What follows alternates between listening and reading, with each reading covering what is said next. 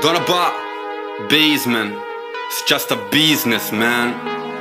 Yeah. Uh. Step back, prendo il rimbalzo, controllo la palla dal tiro da tre prima step back Stoppata in faccia da qui non si passa non nemmeno con uno step back Vivo per i miei colori, solo a sentire quei cori Guarda lì fuori, sì per il campione, prepara il suo tiro, poi step back Stavo pensando NBA, subito ho aperto milkshake Sta decollando Mayday, sembra Vince Carter remake Step back, overhead, tripla secca sopra la sirena. Sono tutti in campo, sembra un fiume in piena e non si calmeranno. Dove sta il problema, frate, step back? Bentornati a NBA Milkshake, il podcast sul basket più bello del mondo con Davide Chinellato e Riccardo Pratesi. In questa puntata Player of the Night Vintage Carmelo Anthony. E poi uno contro uno io e Riccardo non siamo d'accordo su un tema il caso Kyrie Irving. Hot and cold delle squadre calde e fredde della settimana Charlotte vola Toronto affonda. E poi le ultime sulla Covid che dilaga di nuovo nell'NBA questo è NBA Milkshake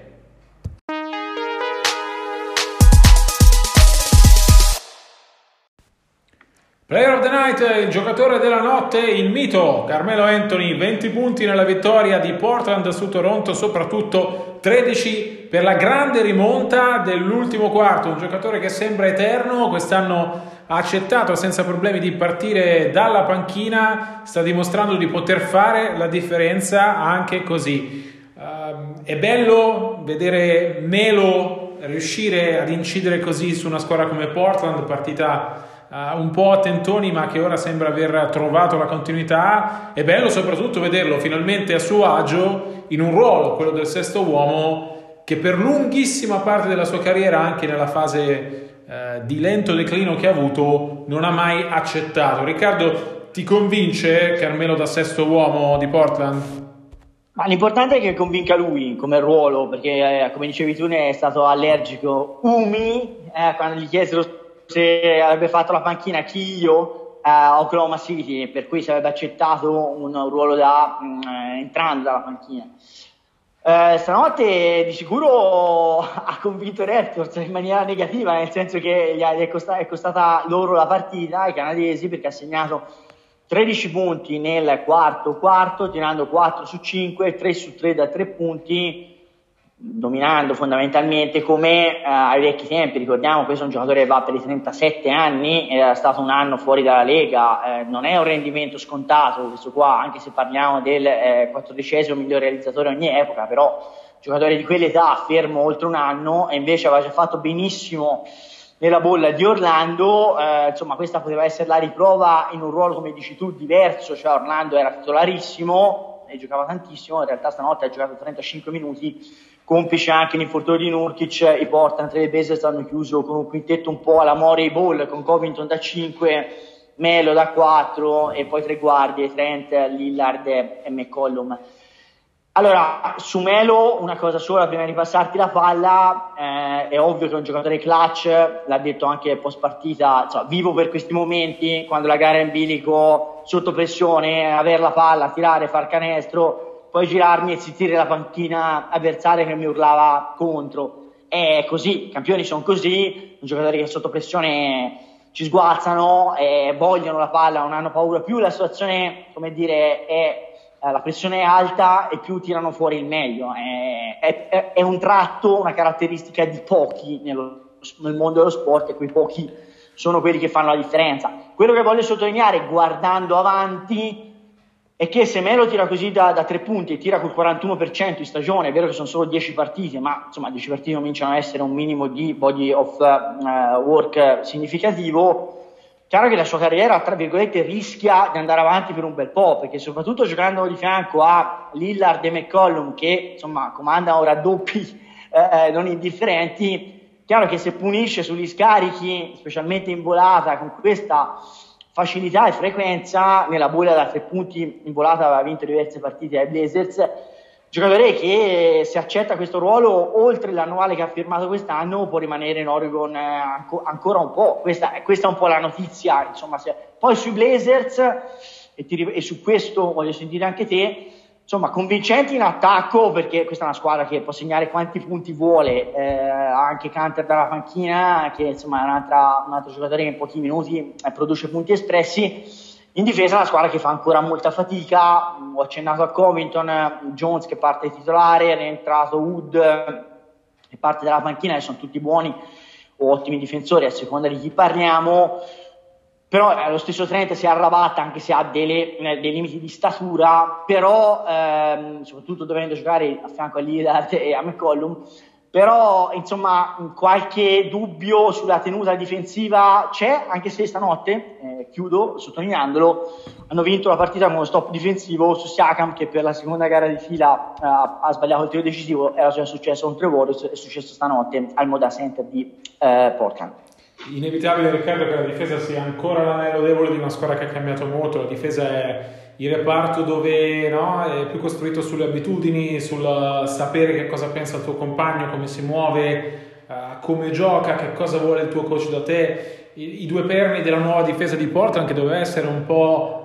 il, la grande notizia no, della, della season dei Blazers sono, sono Covington e Jones sono uh, sicuramente due, due giocatori nuovi che devono ancora ben inserirsi nei, nei, meccanismi di squadra. Portland è partita un po' eh, con alti e bassi per questo, eh, anche nelle ultime settimane, insomma, questa, questa vittoria eh, con Toronto comunque concedendo 111 punti agli avversari, è una squadra che sta in fondo all'est di cui eh, parliamo più tardi. Portland credo possa migliorare ancora e debba ancora migliorare ancora molto per poter essere protagonista ovest come era nei piani di inizio stagione mi sta piacendo tantissimo se Jamie Collum in questo inizio, se ci fosse lo Star Game, onestamente sarebbe più star lui uh, di Dame Lillard. E su Melo, uh, onestamente, credo che abbiamo ritrovato un grande campione nella scorsa stagione quando Portland gli ha dato la chance di riscattarsi dopo l'anno di esilio e credo che quell'anno di esilio abbia trasformato Melo dal cattivo che era diventato a New York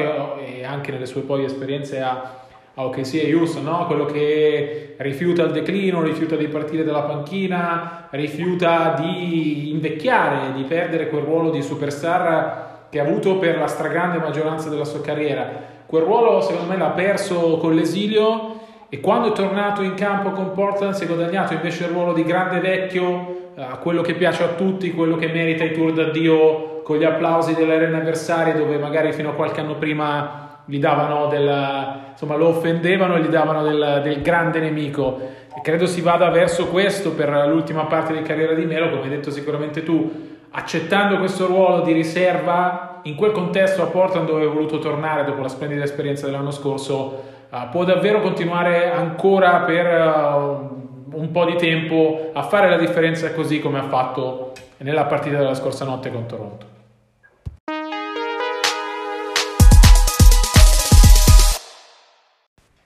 Uno contro uno, io e Riccardo non siamo d'accordo su un tema, il tema della settimana è il caso Kyrie Irving scomparso, uh, letteralmente non giocherà stanotte, martedì uh, alle 2.45 del pomeriggio, non giocherà stanotte in uh, Brooklyn-Denver, quarta partita consecutiva in cui è fuori per problemi personali. Questa è la l'etichetta ufficiale sulla, sull'assenza di Kyrie Irving. La realtà è che manca una comunicazione ufficiale da parte dei Nets. Siamo fermi alle dichiarazioni di Nash nella, nella prima gara di assenza, quella con Philadelphia eh, di giovedì scorso, in cui si diceva che il coach non aveva parlato con, con Kyrie, quindi non sapeva esattamente come mai non si fosse presentato alla partita. Alla fine di quella partita, Caris Levert uh, portavoce dello spogliatoio Nets ha detto che in realtà Kyrie si era fatto sentire coi compagni e che aveva tutto il loro appoggio. Riccardo, siamo di fronte a uno dei giocatori più eccentrici dell'NBA, lo conosciamo, uh, no? eh, abbiamo anche opinioni diverse sia su di lui in generale che su, su, questo comportamento, però andiamo nel dettaglio, che cos'è che non ti piace e perché siamo, siamo contro in questa situazione? Ma allora, eh, 2021 è inaccettabile che un giocatore di quella levatura per una lega mondiale sia fuori senza che ci sia una motivazione. Eh, non parliamo di una partita, di una situazione contingente, è, è diventata una situazione permanente, è inaccettabile, intollerabile, vergognoso. È, è chiaro che non possiamo speculare su quello che non sappiamo cioè sulle motivazioni dell'assenza, ma quello che sappiamo è che è inaccettabile in, in questa realtà globale che una franchigia come Nets non l'abbia o multato o sospeso e l'NBA non abbia fatto nulla se la motivazione non è legittima della sua assenza. Se è legittima non si vede perché, per, per quale motivo non, non ci sia stata comunicata. Questo è il mio problema principale con la situazione. Poi ho, du- ho due sottoinsiemi diciamo che relativi a questo, a questo contesto, uno riguarda Nash, uno riguarda i compagni. Allora, Ricordiamo che i Brooklyn Nets hanno uh, investito tantissimo in Kyrie Irving, lui e Durant sono arrivati nella grande mela assieme fondamentalmente dopo essersi messi d'accordo. Kyrie l'anno scorso ha giocato pochissimo, un infortunio, io ero, ero andato a vedere Brooklyn, Atkinson all'epoca disse che dovrebbe rientrare fra poco, infatti non ha più giocato. Eh, lo, praticamente non hanno mai contato su di lui lo, lo, scorso anno e quest'anno, come dici tu, è alla, alla quarta gara senza consecutiva, tra l'altro ne hanno già perse due. La squadra ha il record perdente, per cui in grossa difficoltà. È chiaro che è un investimento che è totalmente finora andato a vuoto. Um, in tutto questo Irving ha cambiato allenatore perché è stato, ci raccontano, insomma, chi ne sa, i ben informati, che è il principale motivo per cui Atkinson è saltato, quindi non giocando la scorsa stagione e quest'anno facendo gli affari suoi, oltre le prime uscite da Sciamano, ehm, ha, ha, messo Nash in panchina. Qual è il mio problema con Nash in panchina? È, volevo vederlo nel momento di difficoltà, nel momento in cui lui e Durant, che sono giocatori polarizzanti e creano dei grossi effetti collaterali spogliatoio, avrebbero con le loro eccentricità, mi piace il vocabolo che hai utilizzato, eh, creato delle problematiche come avrebbe reagito? Perché è stato messo lì da loro proprio per non avere un allenatore, ma avere lì uno che ci mettesse il faccione e il carisma, ma facesse fare a loro esattamente tutto quel che vogliono. E sono deluso, ma me l'aspettavo, nel senso che eh, eh, voglio dire che Ria anche, l'ha anche detto, no, meglio non abbiamo neanche un allenatore, una volta lo faccio io, una volta lo faccio Durant, non esiste, non è la, cioè, un mondo di professionisti non esiste che sia così, non esiste che vada tutto bene, che Nash dica, ripeto, se c'è una ragione legittima che la dicano e allora va benissimo, ma così non va bene. L'ultima cosa riguarda i compagni di squadra, parlavi di Caris Lavert, comunque fa parte di quei Nets che hanno tirato la carretta in assenza di Irving mentre faceva riabilitazione o show fuori da, dal campo, ecco, eh, il mazzo se l'è fatto, i soldi se li ha guadagnati, a differenza di Irving finora, e, e, io credo che quello zoccolo duro a lungo andare, se certi comportamenti, insomma, o istrionici come insomma, tutto il cerimoniale che, che abbiamo più volte raccontato pre-partita, o assenze di questo tipo senza giustificarle, come farebbe chiunque che è fuori e che ha un problema personale o fisico, possano comportare il medio termine. È ovvio che tutti ti debbano dire va tutto bene, ma è altrettanto ovvio che non possa andare tutto bene se si fanno figli e figliastri, trattamenti di serie A e trattamenti di serie B. Allora, non sono d'accordo su quasi nulla di quello che hai detto e questo è anche il motivo per cui abbiamo scelto questo tema per eh, il nostro one-on-one di questa settimana. Cominciamo da, dal caso Karim in. Uh, non ho problemi se i Nets non hanno problemi e i Nets in questo momento sembrano non avere problemi con il comportamento di Karim. Poi possiamo discutere a livello di campo eh, che cosa sta succedendo e che cosa no. Io sono garantista in questa situazione, non sappiamo perché Kairi non c'è. I Nets parlano di problemi personali, tutto il mondo Nets si è schierato a difesa uh, di Irving e non credo dobbiamo essere noi a speculare sul perché c'è, perché non c'è. Prendiamo atto che non c'è, prendiamo atto che ha problemi personali, non è il primo giocatore che ce li ha, non è l'ultimo, uh, qui paga secondo me la sua reputazione di eccentrico, usiamo di nuovo questa parola, che fa in modo che le cose che riguardano lui vengano un po' amplificate, mentre per esempio quando Kyle Lowry non ha giocato per i Raptors in una partita recente per motivi personali di nuovo, con Nurse che di nuovo dice so adesso che non c'è per, per motivi personali, non è successo lo stesso, uh, lo stesso polverone e non si è fatto un processo a Lauri come si sta facendo, ovviamente non tu Riccardo, ma in generale, insomma, tanti tifosi eh, ci, si fanno vivi ogni giorno per chiederci che fine ha fatto Kyrie Irving, la, la risposta è che noi non lo sappiamo, i Nets invece lo sanno e gli va bene non saperlo in questo momento. E non sono d'accordo nemmeno su, su Nash, eh, è vero che Kyrie aveva fatto quelle dichiarazioni, ma io credo che Nash invece stia dimostrando eh, di avere pienamente in mano la squadra. Ora è chiaramente un coach, un players coach, no? un coach che essendo stato un grandissimo giocatore ha un rapporto privilegiato con, uh, con gli atleti e sa come, come, gestire le superstar, sa che Kyrie ha bisogno di spazio, sa che Durant deve maturare la consapevolezza di dover essere leader, sa che deve essere trasparente con tutti gli altri giocatori spiegando bene che cosa si aspetta da loro, uh, qual è il loro ruolo in squadra e, e cosa devono fare per giocare oppure no. Eh, pur con i problemi che sta avendo Brooklyn a livello di record e di continuità, a me personalmente Nash finora è piaciuto perché ha trovato, ha cercato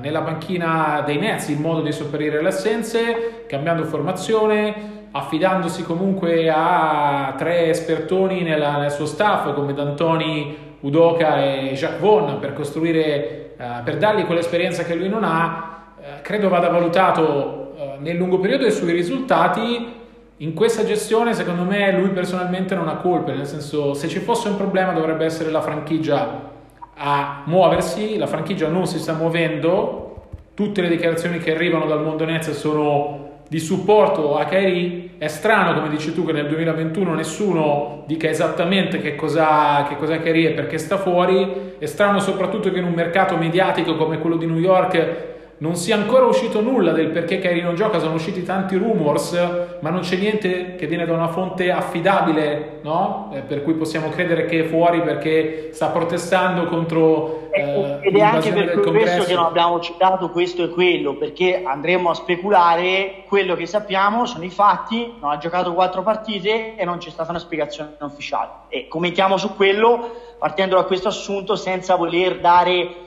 voce a un rumor che parla di una cosa e uno che parla dell'esatto opposto perché in questo momento non solo non c'è comunicazione ufficiale ma onestamente non ci sono neanche dei, de, delle indiscrezioni attendibili o credibili no? non so se sei d'accordo con me sì direi che su questo sono d'accordo e mi sembra anche il modo migliore per chiudere, per chiudere questo segmento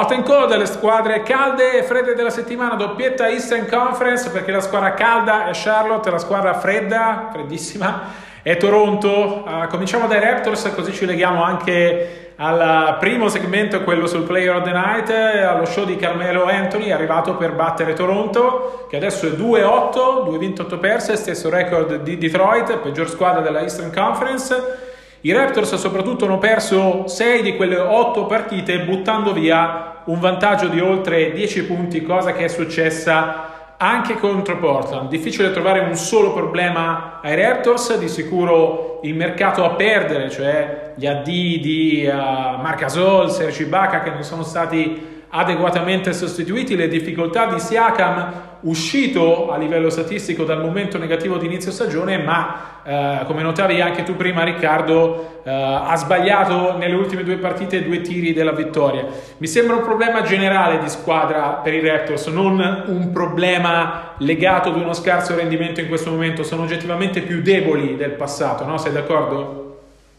Sono assolutamente d'accordo, eh, io li avevo settimi a est, per cui sono sorpreso solo in parte. Magari non mi aspettavo una partenza così in salita, credo che poi insomma nel proseguo della stagione riusciranno a entrare dalla porta di servizio ai playoff. È chiaro che è una franchigia impicchiata o, sì, o quantomeno in ricostruzione, ecco. però la ricostruzione passa dal salto di qualità di OG Anunobi e soprattutto di Pascal Siakam e, e da questo punto di vista secondo me e que- sono questi i segnali più preoccupanti, cioè che Lauri abbia dei limiti, non lo scopriamo nel 2021, specie con l'età che avanza, che Van Vliet sia un giocatore di qualità, ma non possa essere il tuo primo violino, non lo scopriamo adesso.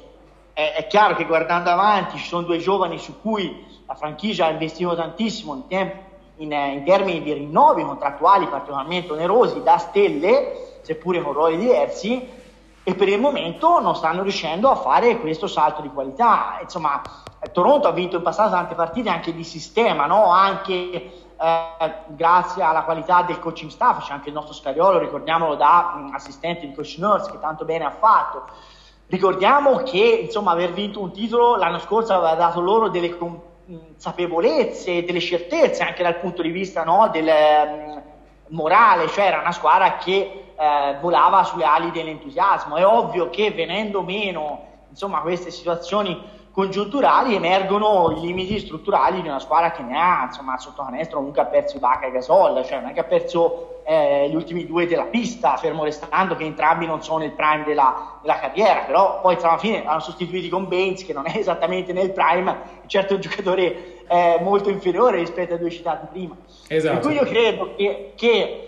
dovranno essere bravi i canadesi a, eh, dire, mh, mm, a resistere nel momento questo di maggior difficoltà, anche da un paio di sconfitte poco fortunate, e rialzare la testa e acciuffare i playoff. Cioè, se non mollano ora e hanno comunque dei veterani che possono aiutarli in questo, poi a est secondo me c'è molto spazio perché parte con le prime quattro squadre, secondo me, per il resto non c'è chissà quali corazzate in giro, per cui c'è, c'è la porta aperta per i playoff. Però, ecco, tifosi Raptors, non vi aspettate la luna, lo sapete meglio di me, non è che ve lo vengo a dire io, insomma eh, le ambizioni sono queste, tenete d'occhio quei due e la speranza deve essere per chi tifa Toronto che almeno uno tra OG e Pascal Siakam faccia questo benedetto salto di qualità. Esatto, voglio lasciare i tifosi dei Raptors con una, una speranza numerica, eh, 23,6 punti, 9,6 rimbalzi, 6,2 assist sono le cifre di Pascal Siakam nelle ultime 5 partite, c'è anche la tripla doppia contro Portland, poi chiaramente tutto macchiato uh, dall'errore finale che poteva dare la vittoria ai Raptors, però ecco, se vogliamo vedere almeno un segnale di speranza, una piccola luce in fondo al tunnel, è sicuramente il rendimento di Siakam molto migliorato rispetto all'inizio difficile, ricordiamo che ha anche saltato una partita perché era in punizione eh, per un provvedimento disciplinare datogli eh, dalla stessa Toronto. Ci spostiamo a Charlotte, Riccardo, per la squadra hot di questa settimana con gli Hornets che hanno battuto i Knicks.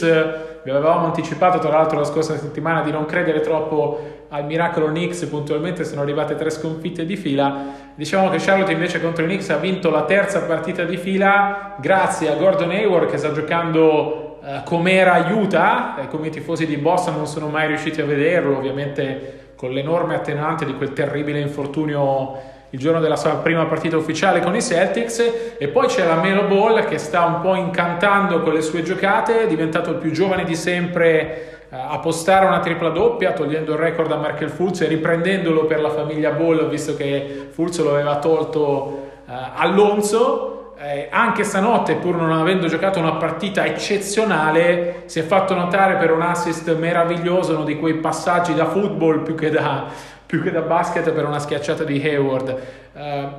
Ball è sicuramente la nota positiva in chiave futuro degli Hornets, no? cercavano un giocatore da riflettori e probabilmente l'hanno già trovato dopo, dopo 11 partite. Nel complesso però Uh, I dubbi che avevamo inizio stagione su Charlotte, cioè che fosse una squadra mediocre nonostante i rinforzi, rimangono tutti.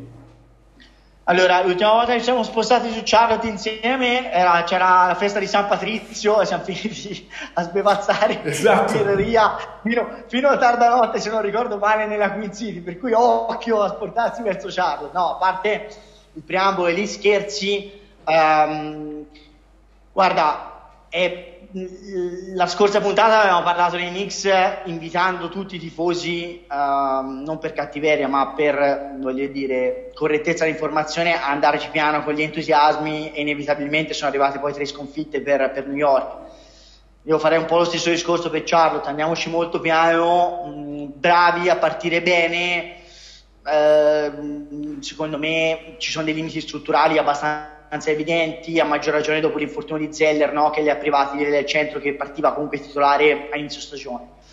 Eh, con questa premessa, quello che dici su Ball mi trova d'accordo, nel senso, il talento di Ball è, era ovvio fin dai tempi dell'high school e poi dell'Australia. Quali sono sempre state le incognite su di lui? La continuità, la maturità, la continuità di partita in partita e nella partita quindi mh, su un doppio piano. E queste sono incognite che per adesso non hanno risposto, cioè si stanno vedendo degli sprazzi di talento anche abbascinanti, onestamente delle giocate sono molto impressionanti, ecco, eh,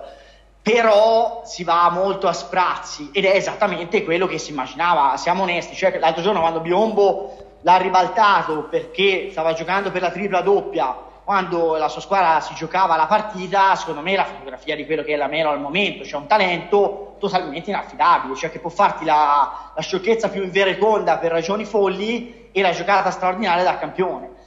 È chiaro che è un processo, eh, vedremo se riuscirà a maturare e vedremo se riuscirà a dare continuità anche un po' al tiro, perché per esempio stanotte a un certo punto era 1 su 10 se non sbaglio al tiro, e ci sono delle partite in cui tira bene, delle partite in cui non la azzecca mai, diciamo che è un pochino strichi, è un tiratore di striscia in questo momento, ma insomma in tanti aspetti del gioco una grande cosa e poi una grossa sciocchezza, ecco, però come dici tu avevano bisogno a Charlotte di un grande nome, di un grande personaggio e da questo punto di vista l'hanno trovato, no? Anche perché dimmi anche tu, ma insomma io non, non vedo grandi rendimenti da parte di altre matricole in giro per l'NBA. No, decisamente no. Eh, Melo la, la, Melo è sicuramente quello che si è fatto più notare. Eh, credo la, la, classe 2020 stia confermando in questo inizio di, sta, di stagione di non essere eccezionale. Per mille motivi Uh, Ball è quello più sotto i riflettori, un po' perché era personaggio ancora prima di entrare, un po' perché comunque qualcosa di buono l'ha fatto, come appunto la, i più giovani di sempre in tripla doppia, andranno valutati sul lungo periodo anche qui, però Ball sembra eh, l'uomo giusto al posto giusto per Charlotte, il giocatore che attira anche attenzione su una franchigia che ne ha bisogno perché i risultati non arrivano e perché se riesce a prendere uh, Gordon Hayward come, come free agent uh, hai fatto, l'hai fatto perché avevi tanti soldi da spendere non perché sei molto attrattivo come piazza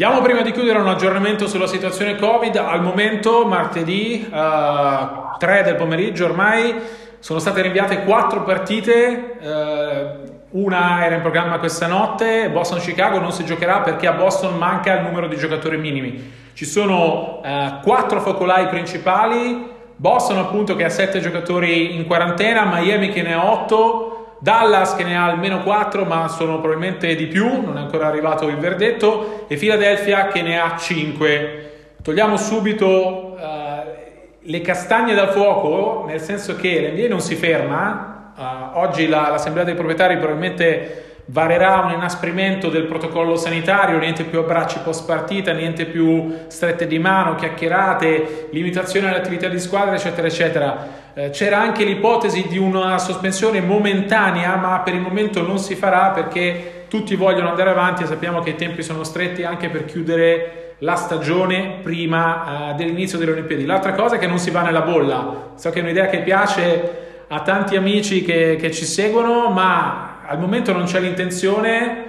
è considerata un'ipotesi estrema se la situazione dovesse peggiorare, se il vaccino non dovesse essere diffuso, uh, se dovesse esserci una situazione tale per cui i giocatori sono costretti a, a, dire sì perché quello è l'unico modo di finire la stagione, però per il momento non siamo ancora a quel punto, siamo chiaramente in una situazione fammi. Fammi dire perché, i perché sono di origine economica.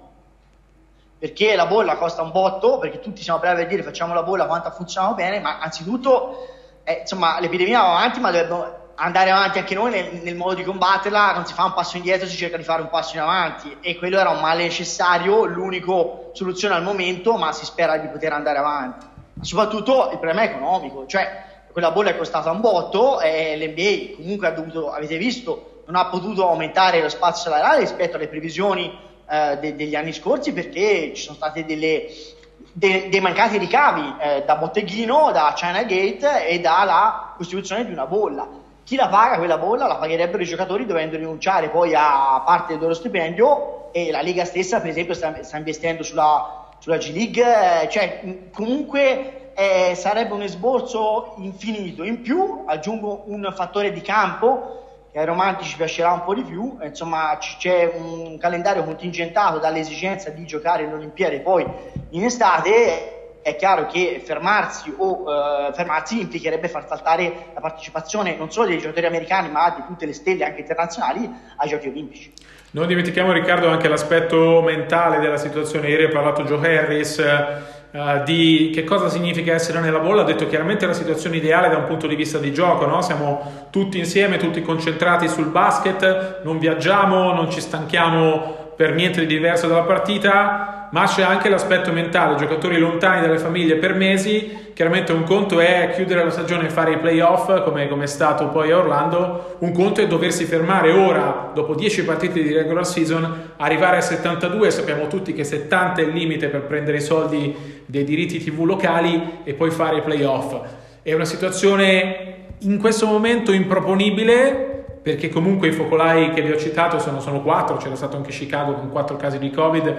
in una lega a 20 squadre quasi accettabile. L'aspetto da tenere d'occhio però è quello della competitività. Abbiamo visto tutti disgustati Philadelphia giocare in 7 sabato a Denver, pur essendo 8 il numero minimo di giocatori a disposizione. Gli stessi Sixers hanno giocato in 9 ad Atlanta perdendo malissimo come era inevitabile e oggi sono in back to back in casa eh, dovendo probabilmente avere la stessa situazione di emergenza. Se non ricordo male, in settimana c'è un Philadelphia-Miami. Leggevo qualche collega su Twitter scherzare che probabilmente si dovrà giocare 3 contro 3 perché gli Heat hanno 9 giocatori, i Sixers arrivano a 10. Per cui ecco, proviamo a fare un po' di ironia in una situazione, ripeto, preoccupante, ma non preoccupatevi sul fatto che l'NBA Uh, decida di fermarsi perché per il momento non conviene a nessuno e la situazione pur essendo estrema non è così uh, disastrosa.